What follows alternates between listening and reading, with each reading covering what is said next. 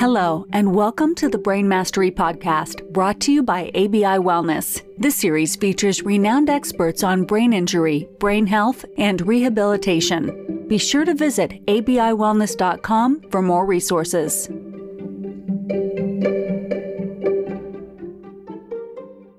Welcome back to the Brain Mastery Podcast. Today's episode is really an exciting one because we're going to delve into academia a little bit in terms of the university post secondary setting. We're going to be talking about the field of brain health, of course, but also a bit into the, the world of occupational medicine and what that really means from a not just a post secondary research perspective, but what are some of the educational topics that we cover in that? What are the practical applications for that? Where is this field currently? Where is it being? And really, maybe if we dove into the crystal ball, where do we think it might be going? So, very excited to bring somebody on today who's got a wealth of experience in this world, comes from a family who really understands the world of brain health at a high level. And maybe we'll hit on that a little bit as well. It's kind of all in the family here in terms of brain health. Coming to us all the way from Toronto, Ontario today, Dr. Aaron Thompson. Thank you for joining us today, Aaron. Oh, it's a pleasure to be here, Mark. Thanks for the invitation. Oh, yeah, it's going to be a lot of fun. So, Aaron, in his role, at the University of Toronto really works in the field of occupational medicine. And for people out there, I mean, I think we can make a pretty informed estimate as to what that really involves. But maybe for the listeners today, if you wouldn't mind, when we think about this world of, of brain health, right, which is a very general, sort of wide ranging term, what would your main message be for those people listening? These could be individuals who are interested in improving their own brain health these could be also, you know, professors at universities who are maybe working in neurology or in occupational therapy, or these could be, you know, people just really passionate and interested in the topic. What's your main message around the world, your lens of brain health and brain mastery? Help us to understand kind of where you come from in this space. Sure. So, just to give everyone some background, so I am an occupational medicine specialist. And what that really means is that in the whole realm of medicine, occupational medicine is a subspecialty of internal medicine, as well as public health preventive medicine. And what we do in occupational medicine is really, first of all, assess anyone who may have an occupational disease or injury that stems from their work, but also assessing how that person's condition, whatever impairments they may have, how that affects their ability to work. And we really have a very strong focus on keeping people actively employed. There's a recognition that work is a really important determinant of health, both mm-hmm. psychological and physical. And so what we try and do is to pull on all the levers to make sure that people can remain actively employed and get all the health and quality of life benefits from that, despite whatever ongoing impairments they have, which is really relevant when it comes to brain injury, whether it's moderate or severe brain injury or concussion MTBI.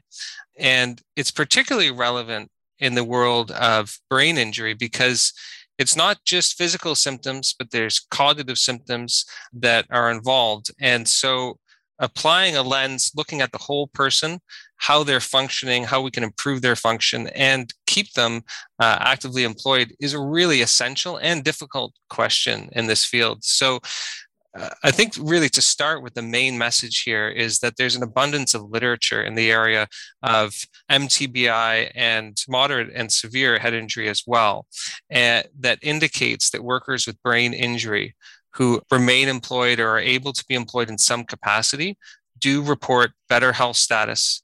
Mm. They report improved sense of well-being, better social integration within their communities, less use of health services, and overall just a better quality of life. So this is a really important goal to always have on our on our radar that how can we keep people active?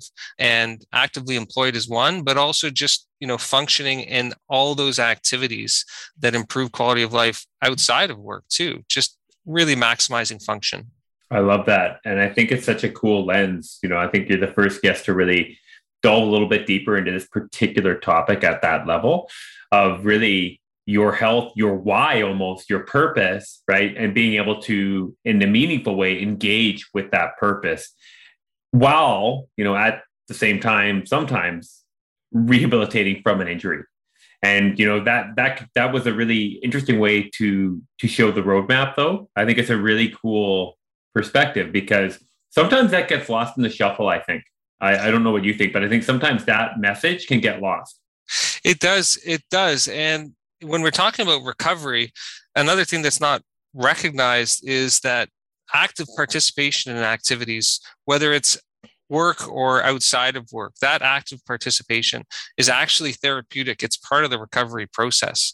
And so when we're just focusing on, all right, let's treat this symptom, let's try and just focus on that particular impairment and treat it and get it better, we're missing half the equation of the recovery process.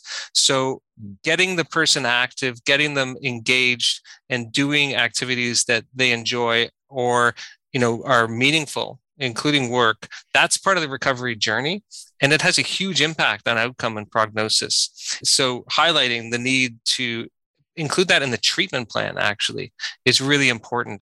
I talk about prescribing return to work and prescribing activity because it is a treatment.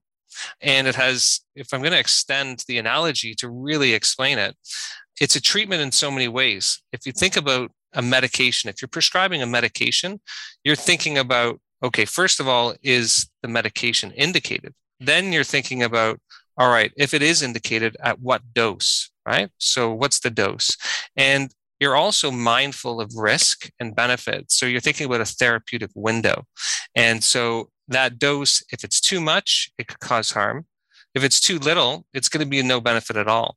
And so, thinking about activity and discussing activity as well as return to work as a prescription is actually a really useful analogy. I love that. Yes, we will hear that again. That was a very, very good way to explain it because otherwise it can get watered down, right? And that's the thing when we look at sometimes there's a bit of friction, not friction necessarily, but noted difference between a pharmaceutical dosage versus a behavioral dosage. Mm-hmm. But it's almost like looking at these treatment plans as the medicine. And it makes me think of Dr. John Ratey, who, you know, wonderful guy who, you know, I had the, the opportunity to spend a little bit of time with. And to my mind, to my understanding, it's the way I choose to believe it, my understanding of it, was he was one of the first kind of psychiatrists out there to prescribe aerobic exercise for mm. attention disorder. Whereas the standard of care was much more okay, do the assessment uh, under the supervision of a parent over the course of a few days, and then do the assessment under the, under the supervision of the teacher, compare those two data points, and then we'll try to discern which pharmaceutical kind of way to take to ultimately help the, the person, which is a great thing. Mm-hmm. Maybe looked at it differently, which I thought was really interesting, saying, you know, if you could do this, you could get all the good release of the dopamine, the serotonin, but also get that release uh, of the BDNF to really help to support the precursors to learning, which I think it kind of relates to what you're talking about. Yeah, it's very analogous. And you know we see it in other areas too with with exercise therapy you know the work of barry willer john mm-hmm. leddy yeah leddy the exercise intervention, exercise prescription, the Buffalo treadmill test, you know, where it's it's again a similar analogy where you're assessing somebody's capacity and you're getting them to partake in that activity as a therapeutic intervention that's sub-symptom threshold but to really optimize the benefits for a different reason than the analogy you just provided that you know for the exercise therapy we're talking about autonomic function and and mm-hmm. getting that autonomic function back on track but for all of these interventions thinking about it as a prescription and what dose do we want to prescribe to optimize benefit minimize risk is really helpful I love that. And I, I, what I really like about it is it's so tangible. What I struggle with it though, too, is a lot of people just say, oh, well, then go and exercise. Mm-hmm. Well, if it were only that easy, right? It, that's hard for anybody out there to start a new routine, a habit, whatever it might be. But for somebody that's got persisting symptoms and then also the psychological impact of some of those symptoms, it can be a challenging thing to start. That's where I like you talk about dosage. Like, how do we really fit this within the therapeutic box that we want to work towards and measure? Hopefully, towards more of a full return to work. I really appreciate your perspective on that. That's a good point too in terms of barriers and you know just saying go out and exercise or go out and do your regular activities and everything's going to be fine. It's it's really not helpful uh, to be that unstructured right? Because yes. people are symptomatic. People do have symptoms that run the gambit of somatic symptoms neurocognitive symptoms emotional symptoms all of these things. And the presence of those symptoms are a major barrier if you don't have some kind of oversight, reassurance, and guidance with how to manage them while you're partaking in these activities. And that can be very scary. If somebody has symptom exacerbation in any of the any of the spheres then that's going to of course make them withdraw and say all right you know what I'm going to throw up my hands and not do this. And so, one of the things that we run into when, and I'm just talking about return to activity in general, mm-hmm. there's going to be symptom exacerbation. When somebody does that activity, whether it be cognitive or physical, and they get beyond their symptom threshold. And that exacerbation is not going to be a comfortable experience, right? So I try and flip that around and say, okay, we know that happened. The symptom exacerbation in the long term is not going to worsen prognosis. In the short term, it was bad. And it may take a number of days to recover from that for sure. But let's use this as a learning experience. What activity were you doing at what level that caused that? And now all of a sudden, we have an idea. We've learned something. We've learned that that's the symptom threshold. So the idea stemming from that is not to withdraw from all activity because it caused symptoms. It's okay. Now we know what level we can do the activity at before getting to that symptom threshold, which is really useful information. So if we use that that analogy to the exercise testing and the Buffalo concussion treadmill test. Mm-hmm. That's exactly what's happening, right? You're actually pushing the somebody to exercise to their symptom threshold so that you now know what that target heart rate was that caused it. And then you're prescribing uh, a level of activity at a lower subsymptom threshold heart rate. You can apply the same thing to any activity. Oh, mm-hmm. Oh, you know, I was working on the computer for uh, whatever number of hours doing this, and oh, I got just you know the worst headache and brain fog, fatigue. I just couldn't think anymore. All right, so we know that that was too much. So let's scale it back by 50%. All right, so you can have some screen time. You can do a little bit on the computer, but let's limit it to an hour see how mm-hmm. it goes, right? And then you can slowly progress. So, and apply it to any of those activities, avocational, occupational, whichever, and work around that. The other point that's actually quite important to make here is that the presence of symptoms alone, and I know this is easier said than done, should not be a barrier to activity because everyone has some baseline symptoms. It's really how do those symptoms respond to the activity? So if they're worsened by the activity, then we've hit symptom threshold. But if the baseline symptoms before the activity don't change with the activity, then the activity is not worsening it, right?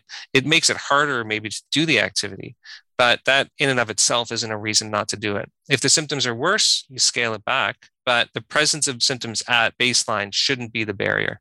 Oh, I love that. And I think that's such a good point. You know, what what I came to learn though, and what I think many people struggle with is the measurement of that.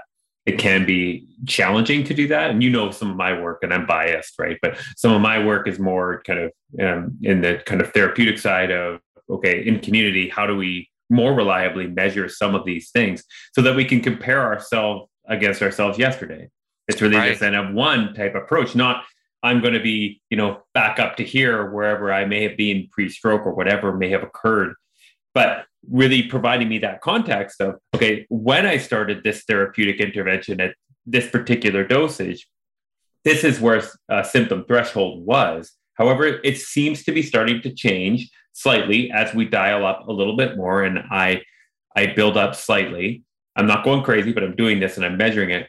What role does that play in helping us to better understand? Because that's the thing therapeutically that I struggle with in community, no matter what it might be, whether it's, you know, a friend of mine trying to lose some weight or somebody trying to, you know, improve uh, or reduce anxiety through other therapeutic interventions. What role does having that system play? And what are some of the systems you can use? Like if I'm trying to improve my running, Strava might be a good idea because yeah. it may help me to better quantify more objectively what is going on. I don't know. It felt like pretty good, like five, you know, 95%, I think. this is the, so I'm really happy you raised this. This is a really, uh, it's a great point. So, you know, there's that old saying, right? If you want to improve something, you measure it. And that ultimately is going to be your yardstick to, right. to improve. So you can have normative data from all different sources measuring whatever, but does it really matter? People don't need to know if they're normal or not right? Like mm-hmm. that's just a loaded term. Everyone's different, right? And right. knowing if you're normal or not is compared to normative data is not helpful for that individual whatsoever. What is important is what you point out. What is their measure at baseline? So how are they improving? How are they comparing to that? So you mentioned Strava. So I'll, I'll, use a personal example. So I like to swim. I like to do long distance swimming. So am I trying to beat the best triathlete out there in terms of what their 1500 time is. No, I'm going to feel like garbage if I do that, right? I want to know if my 1500 time is five seconds better yes. than it was yesterday, right? Or yeah. last week. And so you're all, you always have to measure against your own baseline. Now, when it comes to the world of concussion, there's so many different tools depending on what you want to measure. So let's just talk about a generic one that everyone knows, the Rivermead, right? Yeah. So the Rivermead, it's not a diagnostic tool. And the reason why it's not a diagnostic tool is because everyone's baseline is different. Somebody might have baseline headaches all the time before their head injury. So having a four on that headache scale, that might be their baseline. What the Rivermead is really useful for, as are all these other tools, is to get a measure of where the person's at on that day. And then, you know, you apply whatever therapeutic interventions you can, which, you know, for example, returning to activity, trying activation and all the rest. And you see where you stand a few weeks later. And if you're improving, great. If things are getting worse, then all right, maybe we need to explore mm. what's causing that worsening. Do we need to do further investigations? Do we need to consider what the underlying causes are? Have we missed something? And it's always a good idea to measure to see where we're going. If we're getting better, we're doing things correctly. If we're getting worse, then something may have been missed, or maybe the the the interventions are not as effective, or potentially even causing harm. Right. So we have to be really careful, and having that individualized measurement is is really important to guide us. That's our that's our map. I love that. And I think it's so true because I think in the work that I've been fortunate to be a part of and to ask many questions around to learn about, I feel fortunate that I get to ask a lot of questions and I get oftentimes much more questions than answers, which is probably a sign we're doing something right. is is we're just constantly trying to learn. And you know, one of the areas that I think a lot of people struggle with around that complex mild, you know, TBI is baseline. Like that's just I think that's problematic from many per many sides. I, I, think from everyone, actually, everyone involved. You know, when I have now, for whatever better or worse, but let's say we have you know CBC level uh, for blood work. At least we have some semblance of baseline. You can argue whether they're that a good baseline or not, but it is some level of baseline for when I go and get a checkup as to what may be going on inside of my blood. But with brain health, that can be a bit challenging because what is that baseline right? And i and i have so much optimism. I'm an optimist by nature. I think there's a lot of really good organizations who i've heard of around the world that are trying to do a better job helping us to better understand some of our baseline. Obviously in some cases we get good neuropsychological measures if you have a history of a learning disability and are fortunate enough to get an assessment you may have that sort of baseline in place. But you know, I'm curious for you on an occupational side as we think about, you know, if I'm the forklift driver and I have these activities I need to accomplish to be able to to do, you know, on that particular side of it, I think we can establish baseline pretty well.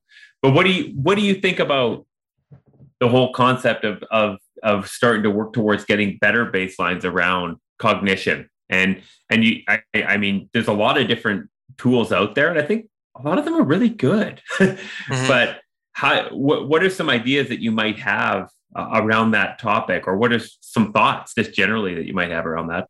It's important uh, to think about why we're measuring. And you know there's mm-hmm. in, in medicine we the the first thing that we teach our medical students the first thing we teach our residents is don't order a test unless you know what to do with the result right?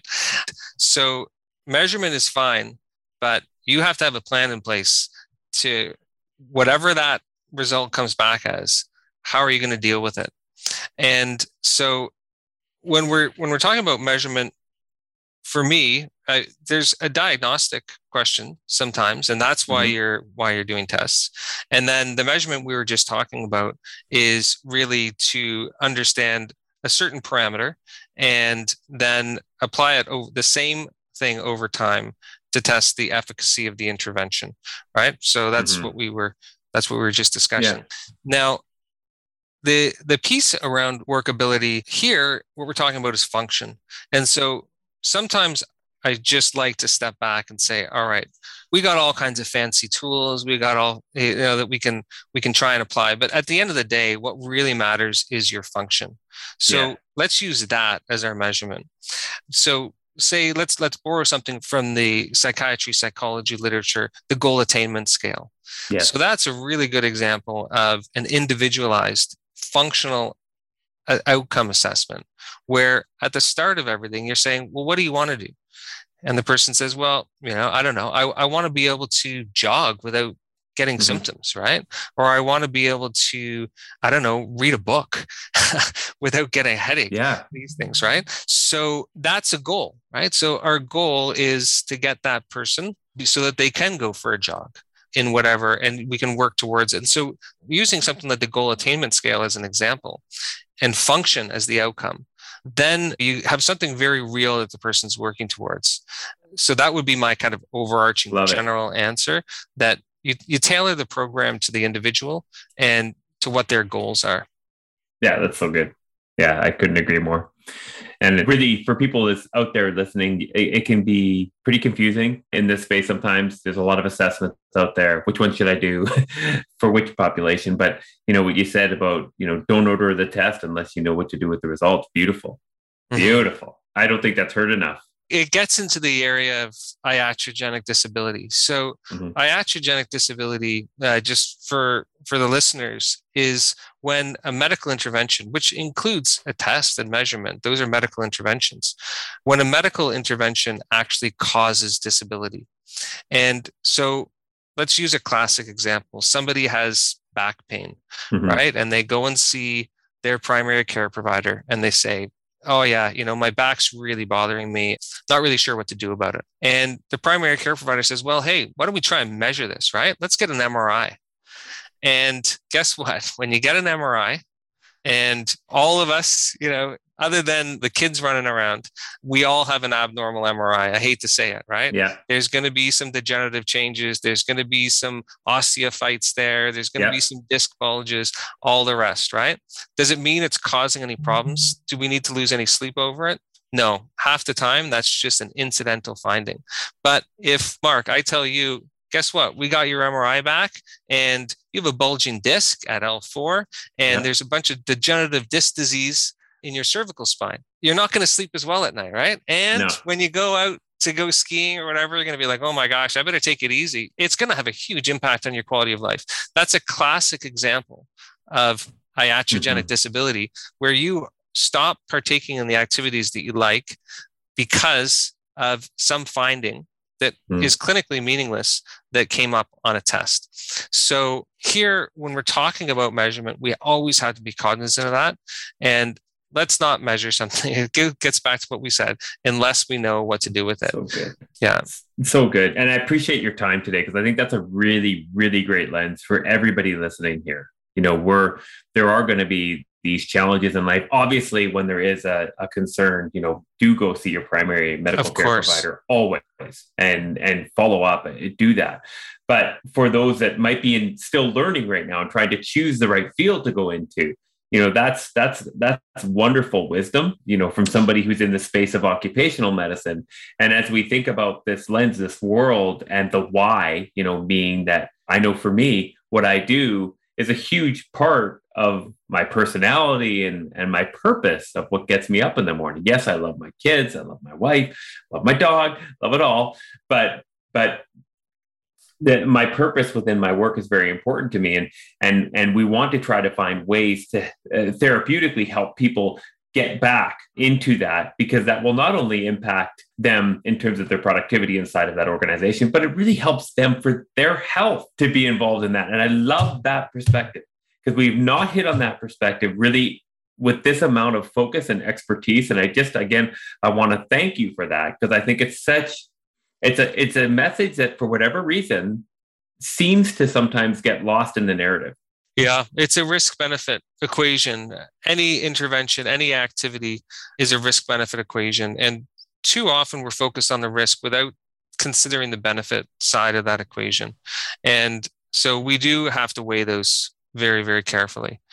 You know, just getting back to the testing piece, there's there's a really nice resource, the Choosing Wisely campaign for all the healthcare providers out there. And actually for everyone, the Choosing Wisely campaign speaks directly to you know appropriate use of testing and interventions and it's trying to prevent inappropriate use that then ultimately results in what we were just talking about iatrogenic disability okay. so those are recommendations that come from all the medical specialties something that started in the states but then has been done really well in canada now under the guidance of wendy levinson uh, at u of t.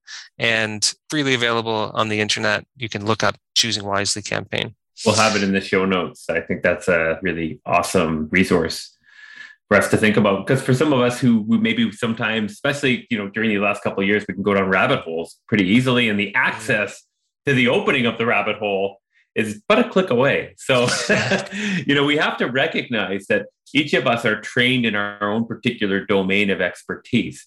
And I think we need to be very careful and cautious in terms of going down those domains. Because even if I do have on an MRI, you know, evidence of some abnormality, but that's not really truly impacting my function and my ADLs or activities of daily living. It's actually not very meaningful. Yeah, right? it's harmful. It's harmful information if it's not yes. used correctly.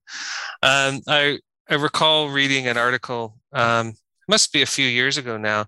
I think it was in the Harvard Review Journal, and it was called "The Death of Expertise" or something along those mm. lines. And what it was speaking to was the difference between knowledge and expertise. And what we've mm. seen with Google and the internet is it's just amazing the amount of information out there, which is fantastic. I mean, I can do a literature review in a tenth of the time that I, I could have done 10 years ago, right? So there's so many benefits to that.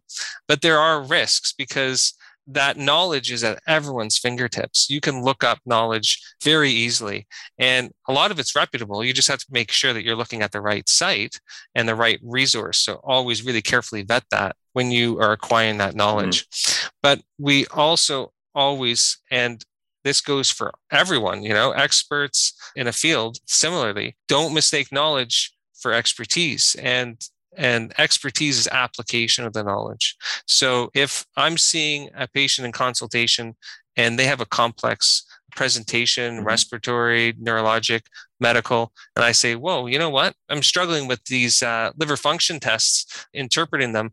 I can look up the knowledge, but I need to apply it. I'm going to ask a hepatologist to weigh in. That's why physicians consult each other, right?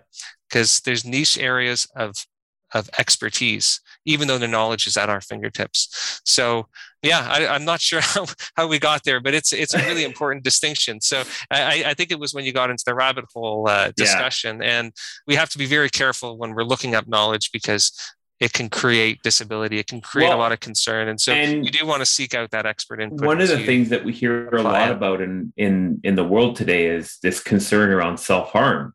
And what you're saying is that in doing that, one can cause self harm. Yeah, unknowingly. So let's, Absolutely. Let's just try to stay away from those situations, right? Or to use that hockey metaphor, let's stay away from that part of the ice, right? yeah. that yeah. you know, stay stay away from over there. Um, you know, this is all super, you know, super useful and and I think very applicable for anyone. And it's not an area that we typically talk about. So again, thank you for sharing that you know, when you think about the world though of brain health and occupational medicine and, and, just what we're talking about, and we already started getting into it a bit, are there any level of areas that you'd love to see improve or you're already seeing improving or cause some level of frustration for you as well?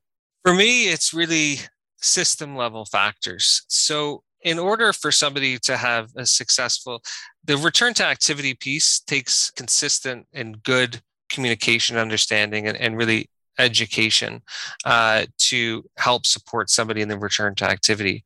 Uh, the return to work has additional complicating factors because there's a lot of players involved, right? right? You have the individual patient, worker, you have the employer, you may have an insurer, involved, whether that's a workers' compensation insurer or an auto insurer or mm-hmm. whoever it is. So when you have all these stakeholders involved, there's high risk for miscommunication, for people getting mixed messaging and not being on the same page in the whole process.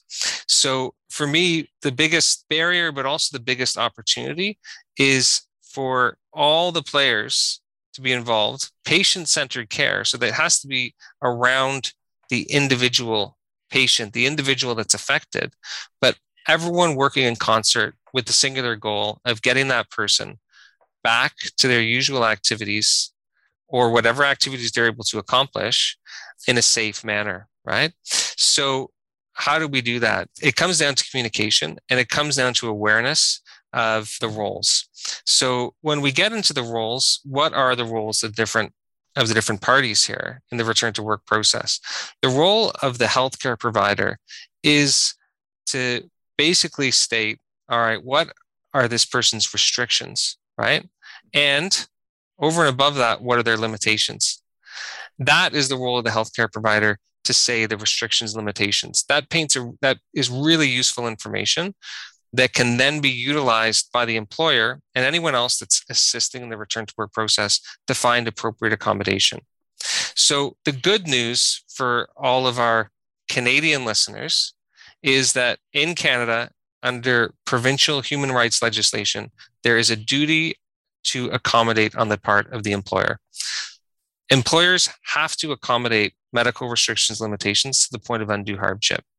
So that's absolutely essential. That's the cornerstone of everything because it means that when you the patient present the employer with restrictions limitations and i'm not talking even about medical diagnosis or any personal health information.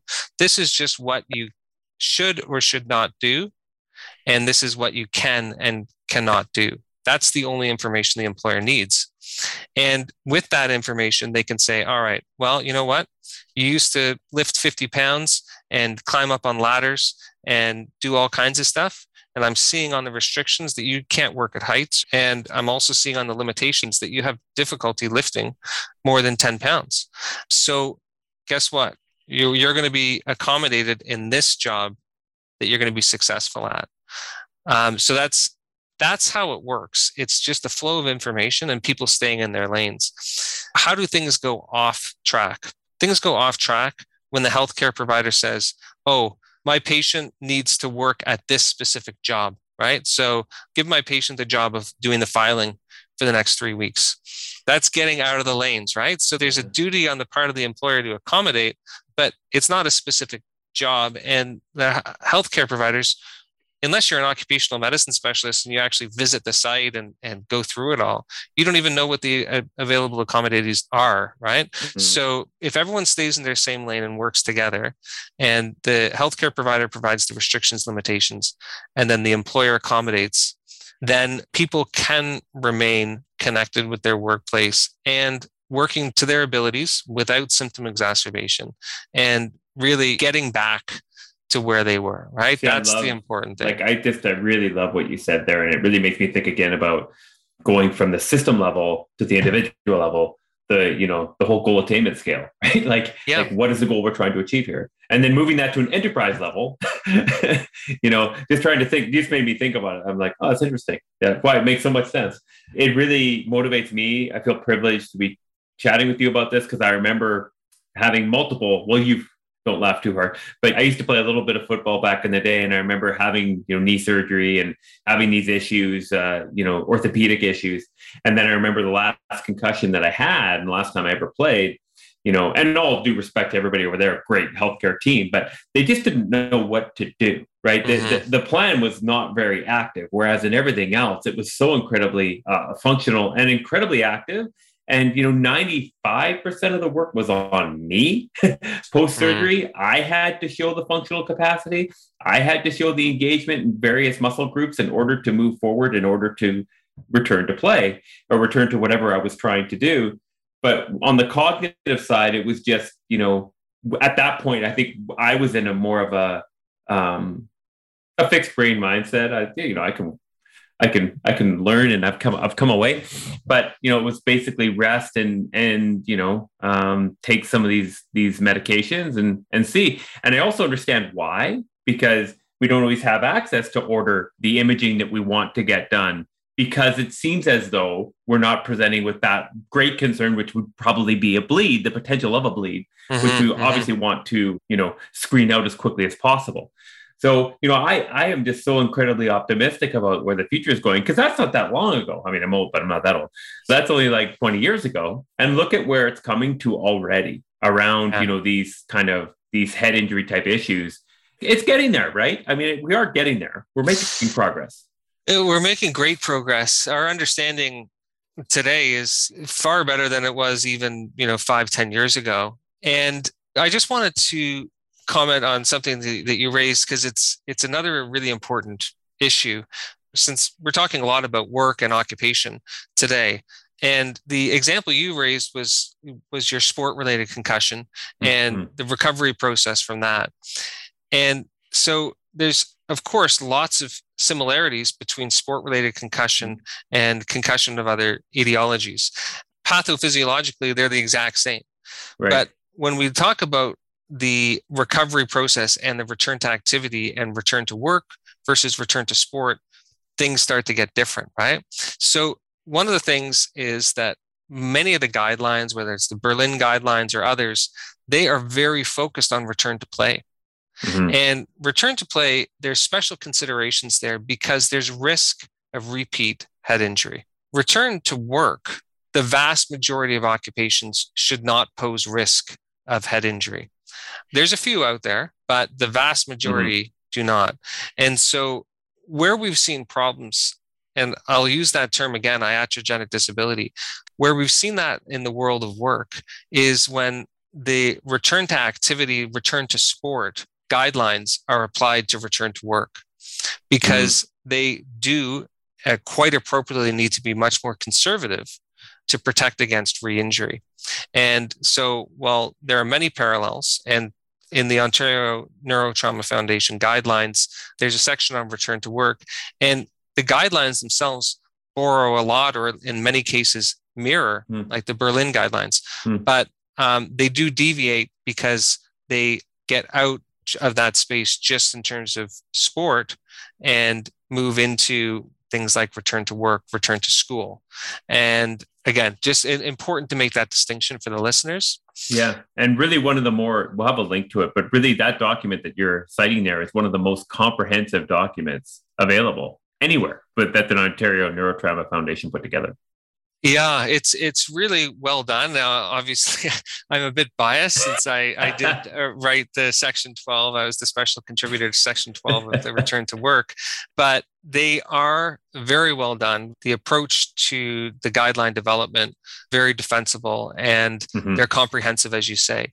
So one of the problems when you have a comprehensive document like that is not something you can pick up and read cover to cover, unless you know. I tried. no. yeah. So it's good to pick up and, and pick and choose when you're looking for a specific answer.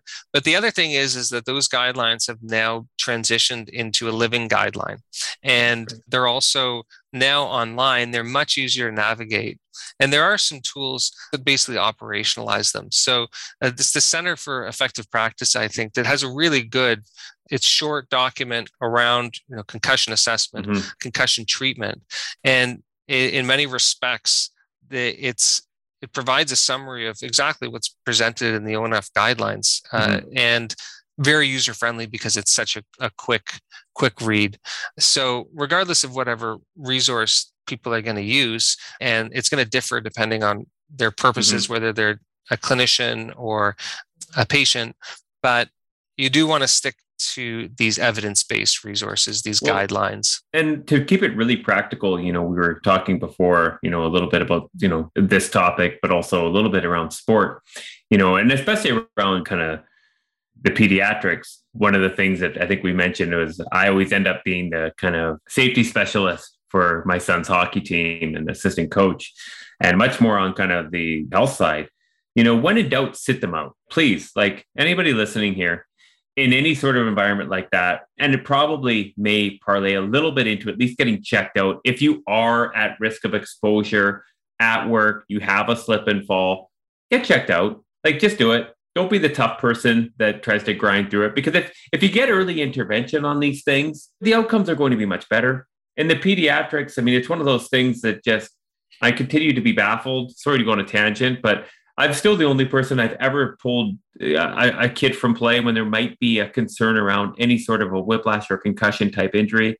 You know, if you pull them out, the odds are so much better of a full recovery than the risk of a second impact. You know, when we look at over yeah. in your province, you know, Rowan's Law and some of the other advocacy work that have been done with some of the people who've been featured on this podcast, you know, please, please, if you're listening to this, have that conversation around the dinner table one day. You'll be really happy you did whether it's around anything related to the topic we're talking about today, but just in general around your health. If something isn't feeling right, get it checked out, have the Absolutely. conversation, be yeah. vulnerable, just bring it up. Okay. This is the the guy who used to, oh, I'll be fine, I'll walk it off. I'm just trying to undo some of the bad I did back in those days. When in doubt, please just have that conversation. Go get it checked out. And in some cases, you may just sleep going, well, thank goodness I did that. And actually I'm feeling I am feeling pretty darn good. Well, that's yeah, a good thing, I, right? It's, I'm glad that you raised. I'm glad you raised that because it is such an important point. We again to our Canadian listeners, we're very lucky to live in a country where healthcare is readily accessible, and you need to have a very low threshold to seek out that expertise. And if it results in reassurance, that's great. Mm-hmm. If it results in, hey, let's check this out, you know, maybe there's a little something concerning here, you know, as Mark says, you're going to be glad you did it.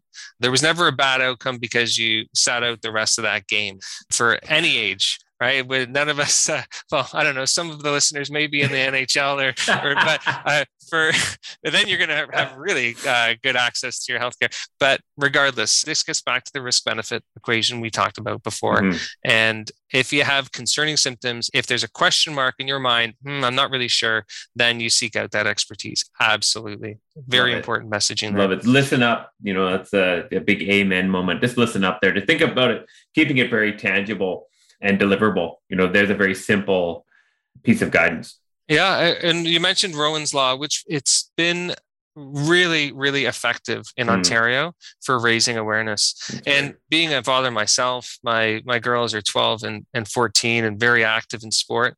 And I'm always so thankful when I every activity they do, when that email comes in and it says read mm. Rowan's Law, you're aware of Rowan's Law, you know, uh, basically checkbox uh, here mm. to make sure you will adhere to the protocols, concussion protocols, etc. I'm always so thankful to see that. And if nothing else, that legislation has really raised awareness in a very important area of pediatric concussion. So obviously, Aaron, very brilliant guy. He's done a lot in this space, right? He loves to educate. He's a wonderful educator, as we're learning here today, and I'm sure many students can attest. Are there any key influences that really help to frame some of it? Could even just be your mindset toward this work, or maybe a key piece of literature that helped you to really delve deeper and sink your teeth into occupational health. Just always looking for to build that reading list.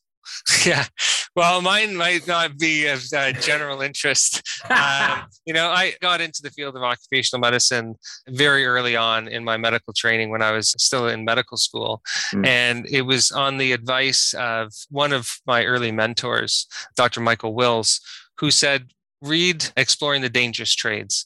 Mm. It's the biography of Dr. Alice Hamilton, who she was actually the first female faculty member at Harvard Medical School, mm. and she's considered the mother of occupational medicine. Mm. After reading that biography, I said, I am going to be an occupational medicine physician because it was so inspiring. So that's the occupational health side of things. Now, I know our listeners are more interested in the biography. I said, I am going to be an occupational medicine physician because it was so inspiring. So that's the occupational health side of things. Now I know our listeners are more interested in the in the brain injury side of things. So I don't have a particular reference. I would say that having worked with Charles Tator, Mark Bayley, Shawn yeah. Marshall, they're really the ones that pulled me into the field, getting me involved in the ONF guidelines because of my experience in basically in occupational medicine, but also in program design. So, mm-hmm. developing programs for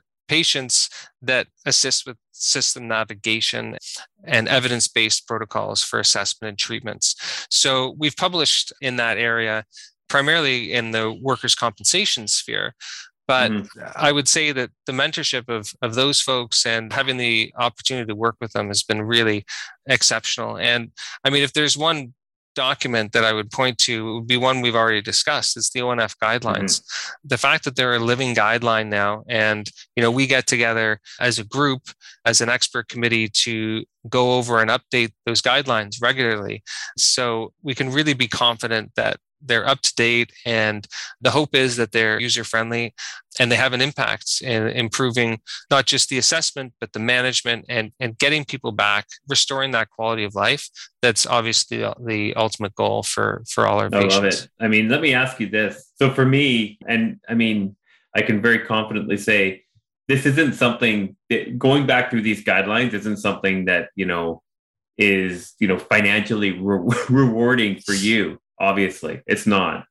But i can see just in your eyes like it's really meaningful because and correct me if i'm wrong i think you know in doing that it really speaks to why you're in this occupational medicine work is to provide a process and information to people that can really help them to better navigate what can be a very complex situation for them. And by providing this service i mean these guidelines are there. They're just available to you what motivated you though? Was it just to give access to this information to any and all?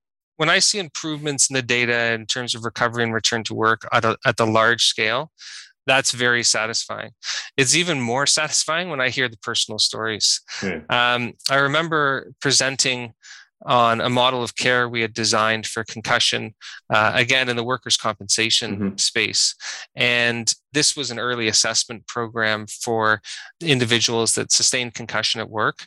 And it was an early assessment program to really get a good expert assessment appropriate triage and management recommendations.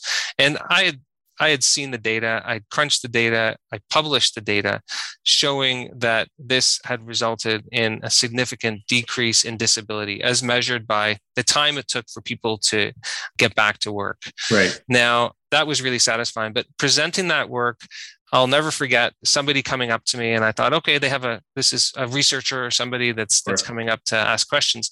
And it turned out it was a patient. And it was a patient that lived in a remote area. Mm. And they said, I want to thank you. And I said, well, for what? and they said, you know, I sustained a concussion and it wasn't even a work related concussion. I sustained a concussion and I spent months trying to get the right advice, trying to have somebody do an assessment mm-hmm. for me that and to tell me what's wrong and tell me what to do. And I was getting a bunch of question marks. I was getting bad mm-hmm. advice. I was things that I knew were wrong, you know, to to just stay in bed or the mm-hmm. dark room, like things that I knew were wrong, but I didn't know what was right. And then I saw this physician who did a, the most thorough assessment, exactly what I was looking for.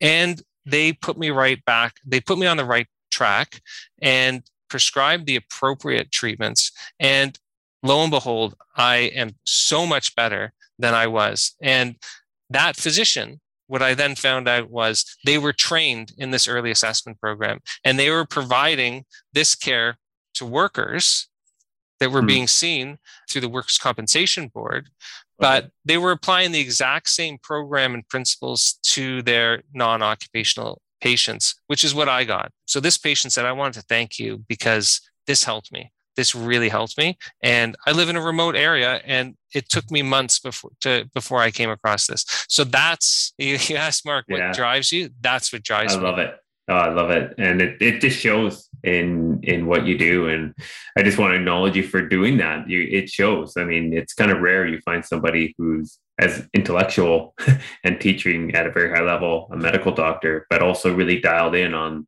kind of allowing their purpose to fuel their actions. So thank you for doing the work that you're doing. Clearly you've got some great mentors too and and a wonderful family who who is there for you um, what is your hope for the future? This last question in this world, I, and I think you already hit on it. So it might be a very easy sort of mic drop moment for you. My, I, it's uh, it's it's quite easy. I just want patients to get evidence based care. And if we're following the best evidence and we're avoiding iatrogenic disability, I'll use the term just one last time here. Everything for all of us in the healthcare world, it's first do no harm.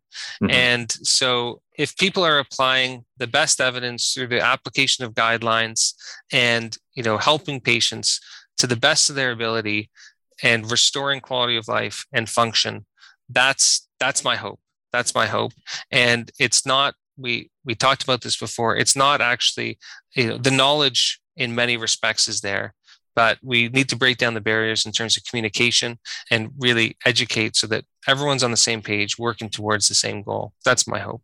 Love it. And i i think through your actions and and many others uh, we're getting there. We're definitely i i believe i i really do measure ourselves backwards.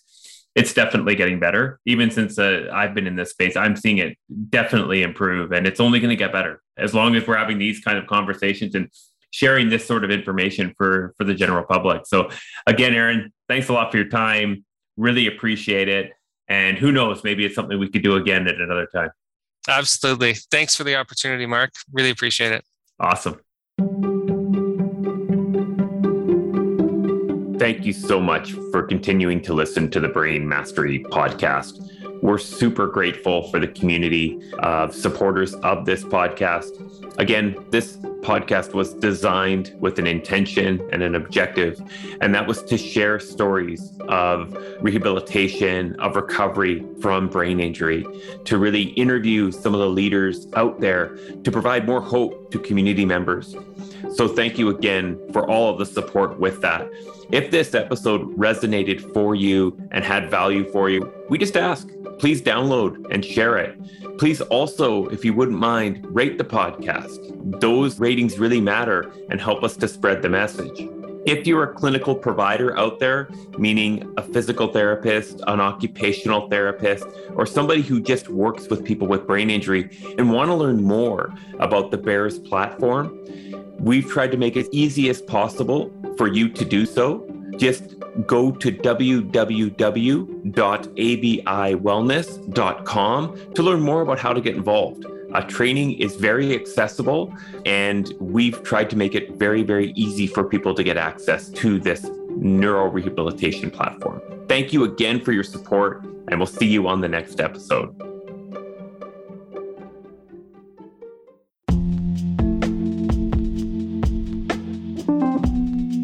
The statements made regarding the BEARS platform and ABI Wellness have not been evaluated by the Food and Drug Administration. The efficacy of the BEARS platform has not been confirmed by FDA approved research. The BEARS platform is not intended to diagnose, treat, cure, or prevent any disease. All information presented here is not meant as a substitute for or alternative to information from healthcare practitioners please consult your healthcare professional about potential interactions or other possible complications before using any product. The Federal Food, Drug, and Cosmetic Act requires this notice.